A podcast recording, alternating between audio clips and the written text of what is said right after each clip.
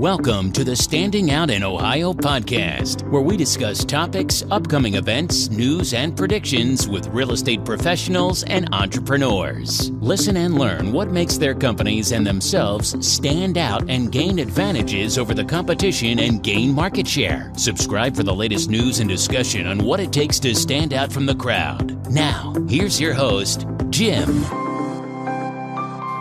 Hey, everybody, welcome to our fourth and our final home episode buyer for your guide. home buyer, first time home buyer seminar, video guide, however you want to phrase it.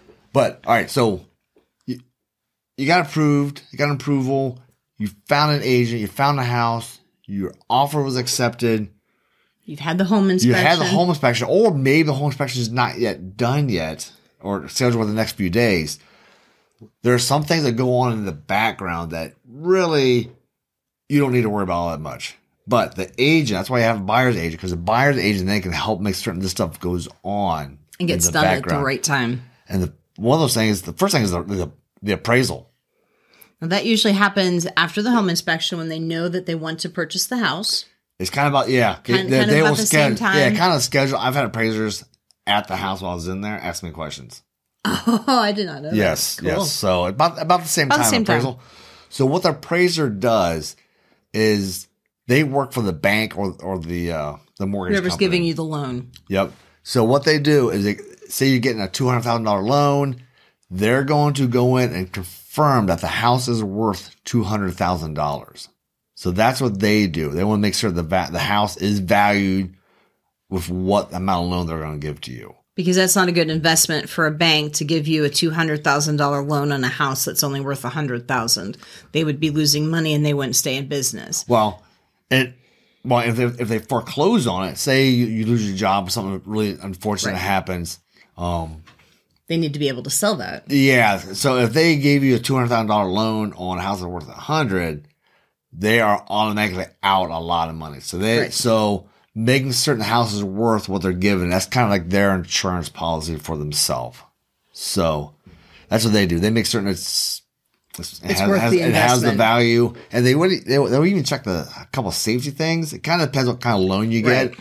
If it's FHA, which is government backed uh, loan mortgage, they have certain safety and guidelines that the house needs to match. USDA is the same. where You have USDA. checklists of stuff. Yep. I think there are some things for VA loans also. A lot of the government type loans have like requirements that an appraisal will pull up and look at. Yep, and those things your mortgage professional will be completely up on and will Right. help you. Because those and they have programs that come and go Right. every So, year yeah. actually. So you have the appraiser is going to make sure the house is valued for what the loan is going to be, and then there's so there's a title company and title something called title insurance. So what this is is um that nobody has any ownership to that house. So for example, Any claim. when we bought our house, it was considered a family homestead. So they had to hunt for relatives to make sure that they signed off that they did not want the house or want to inherit the house or we couldn't have purchased it because then someone else would have had a claim to it. And then that title insurance guarantees that they've done all of the background work that they needed to, that no one has a claim to that, and they guarantee their work. Yep. So the title makes certain that you once you, once you sign everything, you own the house and nobody ha- can have a claim to it. Now the title a title they'll also make sure there's no liens on the house. Right. I was just going to say that. And And a lien is let's say say Laura and I paid somebody to well, let's say our, our neighbor had, had a new roof put on. right. Okay. And the neighbor Didn't they, pay him. They didn't pay the contractor for the roof. Well, the contractor go, I want paid. Yeah, I'm I, yeah, I want paid. So the contractor can go put a, go to the court, put a lien on the house, which means but that prevents somebody from ever selling that house without with, paying that without getting him the the contractor getting paid first. So the title help make sure there's no liens on the house. That way, you own that own the house.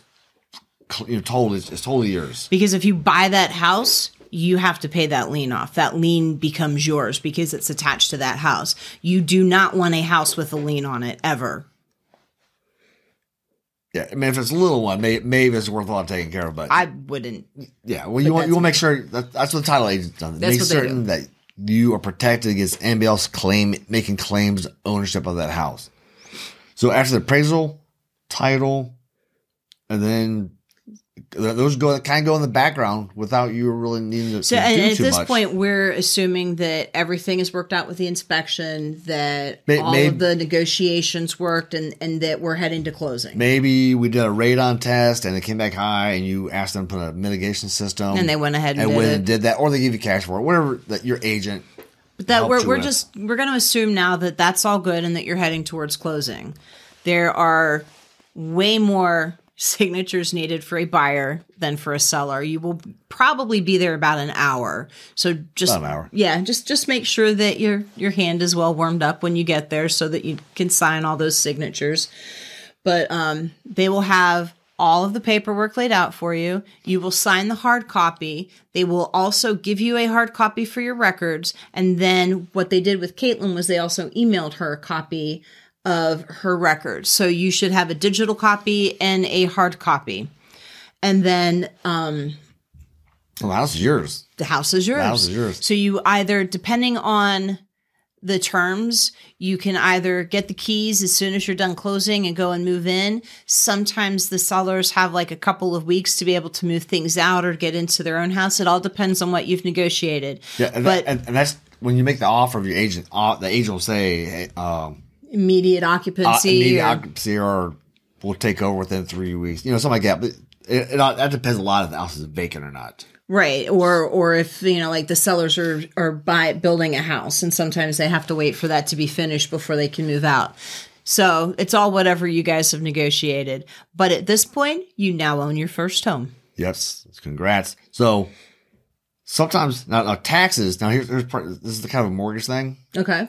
Your taxes, your property taxes, of course, Oh, okay. those are included in your mortgage. So when you pay your mortgage every month, part of that goes toward the taxes, and they, And they hold that insurance, and they they hold that. The mortgage will hold that extra money that you paid. It's in an escrow account is what it's called. Yep, they'll just hold that, and then once time comes, then they send it. So you really don't need to worry about the property taxes. They kind of keep up on that for you. So what every year you will also get a statement that will be a review of your account. And so they will adjust your escrow needs depending on whether your insurance or your property taxes have gone up or gone down.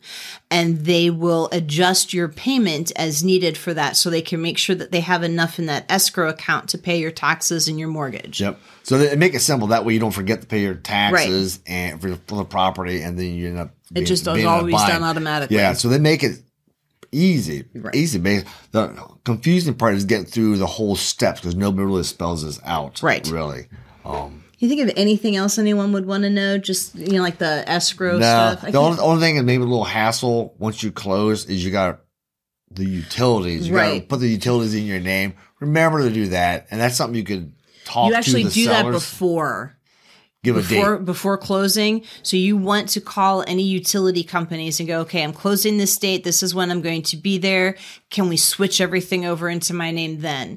And and set it up like a week or so before close because you want to make sure that when you get there, you've got electricity and Yep. gas and water. And that's something your agent can your your Walk your and your help you. agent, your buyer's agent can communicate with the listing agent. Go, hey, please make sure they don't shut off the electricity. We're going to have it switched over to their name on the, on the date. closing date. Yeah, and, that, that's the best one. That was no. She should also Lapse. have a list of utility companies for you to call so that you know who you need to call to to do all that. Yep. Um, I think that's basically it. And then you got you got home home ownership maintenance now cost, and it's not nearly as bad as you think it is. Um, just just keep on top of your stuff.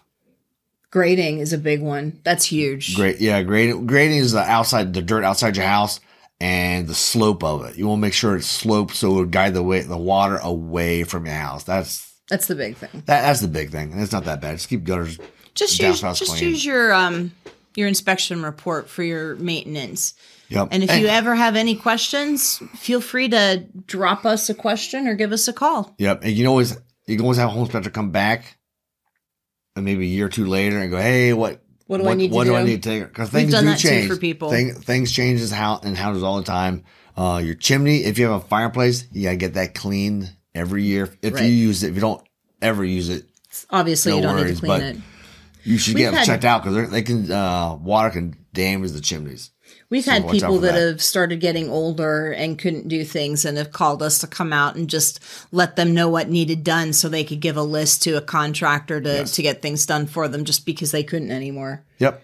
So things like that. So anyway, that's the end of our series. Laura, do you have anything else to add? I don't think so. Okay. Congratulations on owning your own home. Yeah, yeah. Hope hope you enjoyed it. Any questions? Give us a call.